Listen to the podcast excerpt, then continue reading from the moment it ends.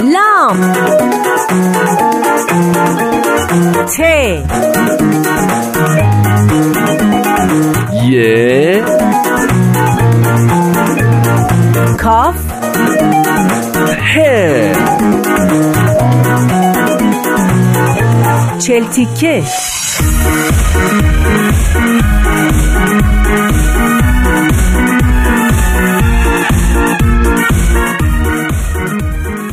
شنوندگان عزیز رادیو پیام دوست، با درود.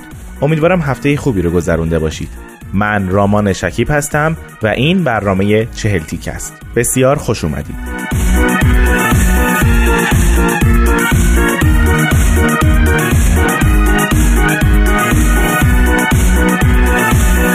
خب عزیزان، امیدوارم در این چند قسمتی که از برنامه 40 تیک گذشته از اون لذت برده باشید و خیلی خوشحال میشم که انتقادهای خودتون و پیشنهاداتتون رو با من در میون بذارید.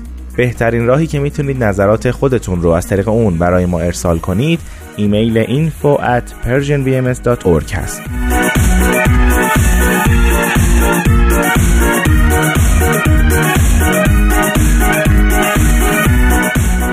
هدف از تولید برنامه 40 تیک این بوده که توجهات رو به سمت کسانی جلب کنه که دوست دارن بنویسن و در مراحل اولیه نگارش داستان هستن. چون این عزیزان شاید تریبون خاصی نداشته باشن که به جمع کثیری از دوستان، مخاطبان و آشنایانشون آثارشون رو معرفی کنن، شاید از طریق برنامه 40 تیکه بتونن به این هدفشون برسن.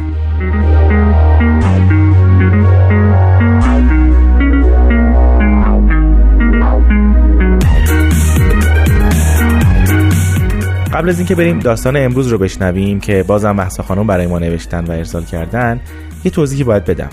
حوادثی که در این داستان میشنوید اتفاقاتی واقعی است که در دوره ظهور حضرت باب، پیامبر دیانت بابی و مبشر به ظهور حضرت بهاءالله، اتفاق افتاده.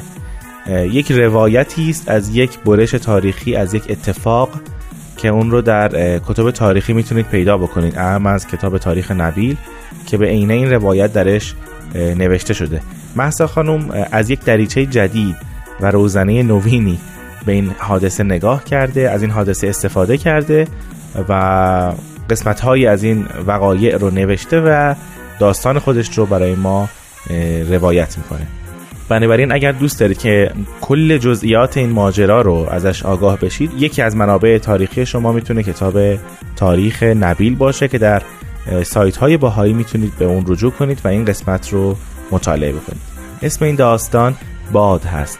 ما در دو قسمت اون رو خواهیم شنید، قسمت اول رو امروز و قسمت بعد رو هفته آینده. با هم بریم داستان باد با صدای خانم آزاده جاوید رو بشنویم.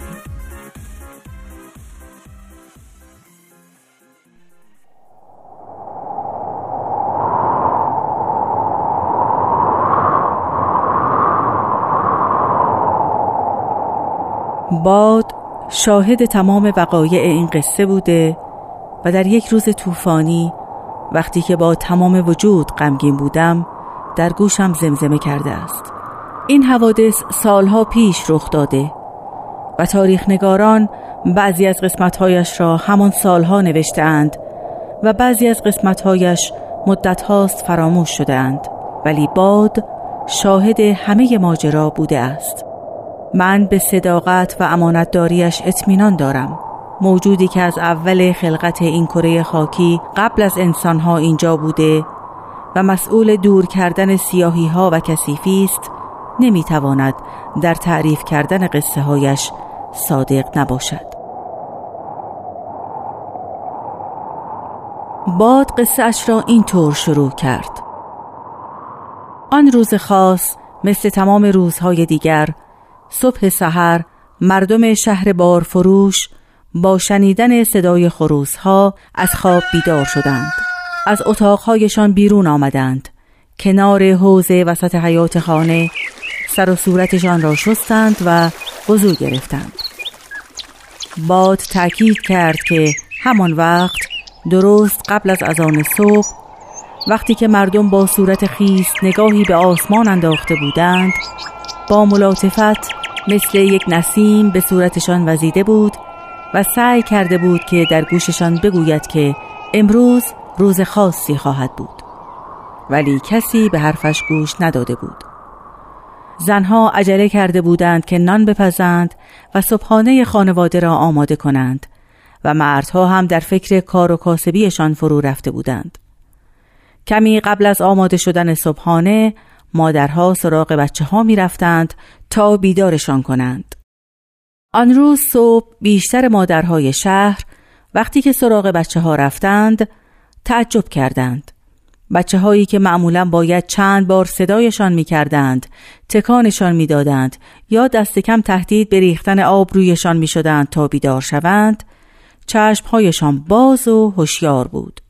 همین اتفاق آنقدر عجیب بود که بیشتر مادرهای شهر بالای رخت خواب بچه هایشان با هم بگویند عجب.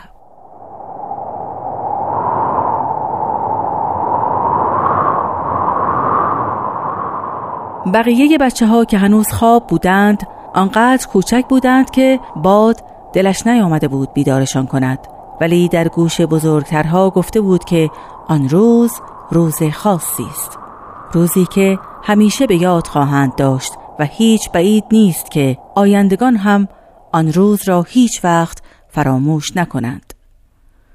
بدبختانه همه بچه های دنیا بالاخره دیر یا زود به این نتیجه می رسند که بزرگترها خیلی به حرفهایشان گوش نمی دهند و اگر هم گوش کنند خیلی چیزی نمی فهمند. بچه های بارفروش هم به این نتیجه رسیده بودند و به همین خاطر سر سفره صبحانه چیزی به بزرگترها نگفتند. مثل همیشه وسایل مکتب را جمع کردند، مادرها را بوسیدند و از خانه بیرون زدند. پدرها زودتر از خانه بیرون رفتند. رسیدگی به زمینهای کشاورزی و حیوانات کار سختی بود و نیاز به توجه و زمان زیادی داشت. بچه ها دوست داشتند که عوض مکتب خانه پیش پدرها باشند و به آنها کمک کنند، ولی کسی حرفهایشان را تحویل نمی گرفت. بچه ها کم کم از خانه ها بیرون می آمدند و در کوچه به هم می رسیدند. کسی حرفی از اخباری که باد صبح در گوششان زمزمه کرد نزد. اگر خدای ناکرده به گوش کسی می رسید، فکر می کرد که جن زده شده اند و اوضاع به هم می ریخت. کدام بزرگتری باور می کند که باد زیر گوش بچه ها زمزمه می کند و بچه ها متوجه حرفهایش می شوند. کسی به کسی چیزی نگفت و بازی های هر روز را پی گرفتند. مثل هر روز به مسیر اصلی شهر رفتند که مسافران جدید را ببینند.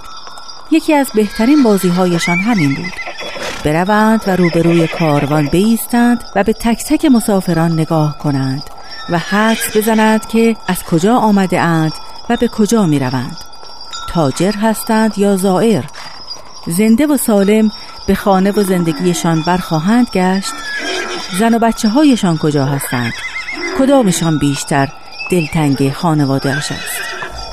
بازی آن روز از بقیه روزها سخت تر بود.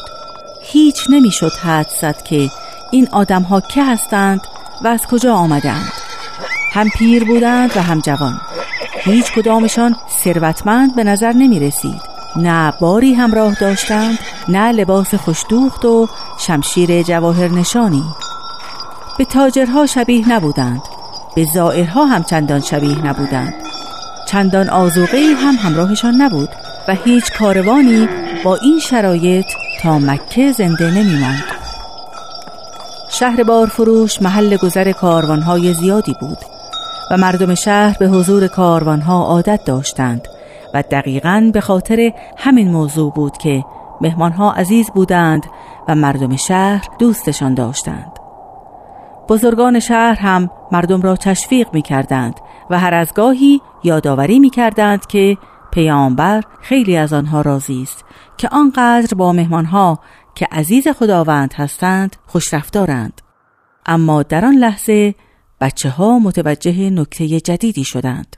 آن روز به خصوص هر کسی که در راه بازار و زمینهای کشاورزی از کنار کاروان می‌گذشت به مسافرین اخم می‌کرد و زیر لب چیزی میگفت و رد میشد. ناگهان پیرمردی که گاوهایش را برای چرا میبرد، چوبش را به سمت بچه ها تکان داد و فریاد زد که نگاه کردن به کفار خوب نیست و دلیلی ندارد که با این دقت به دشمنان خدا نگاه کنند. دشمن خدا؟ بچه ها نگاهی به هم انداختند. دشمن خدا؟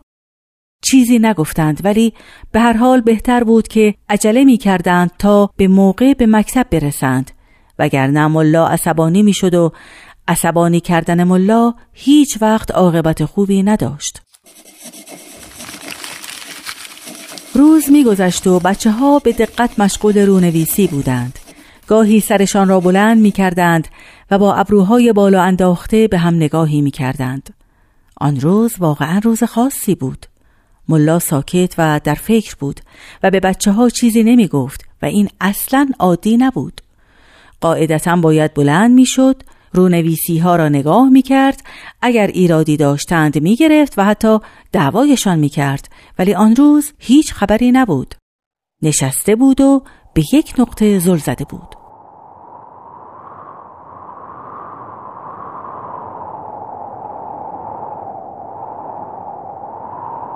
خیلی ممنونم از خانم آزاده جاوید که با صدای گرم و دلنشین خودشون داستان باد رو برای ما روایت کردن.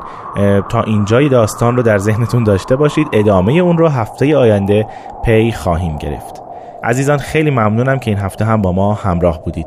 رامان شکیب هستم و این برنامه 40 تیک است. تا هفته آینده خدا نگهدار.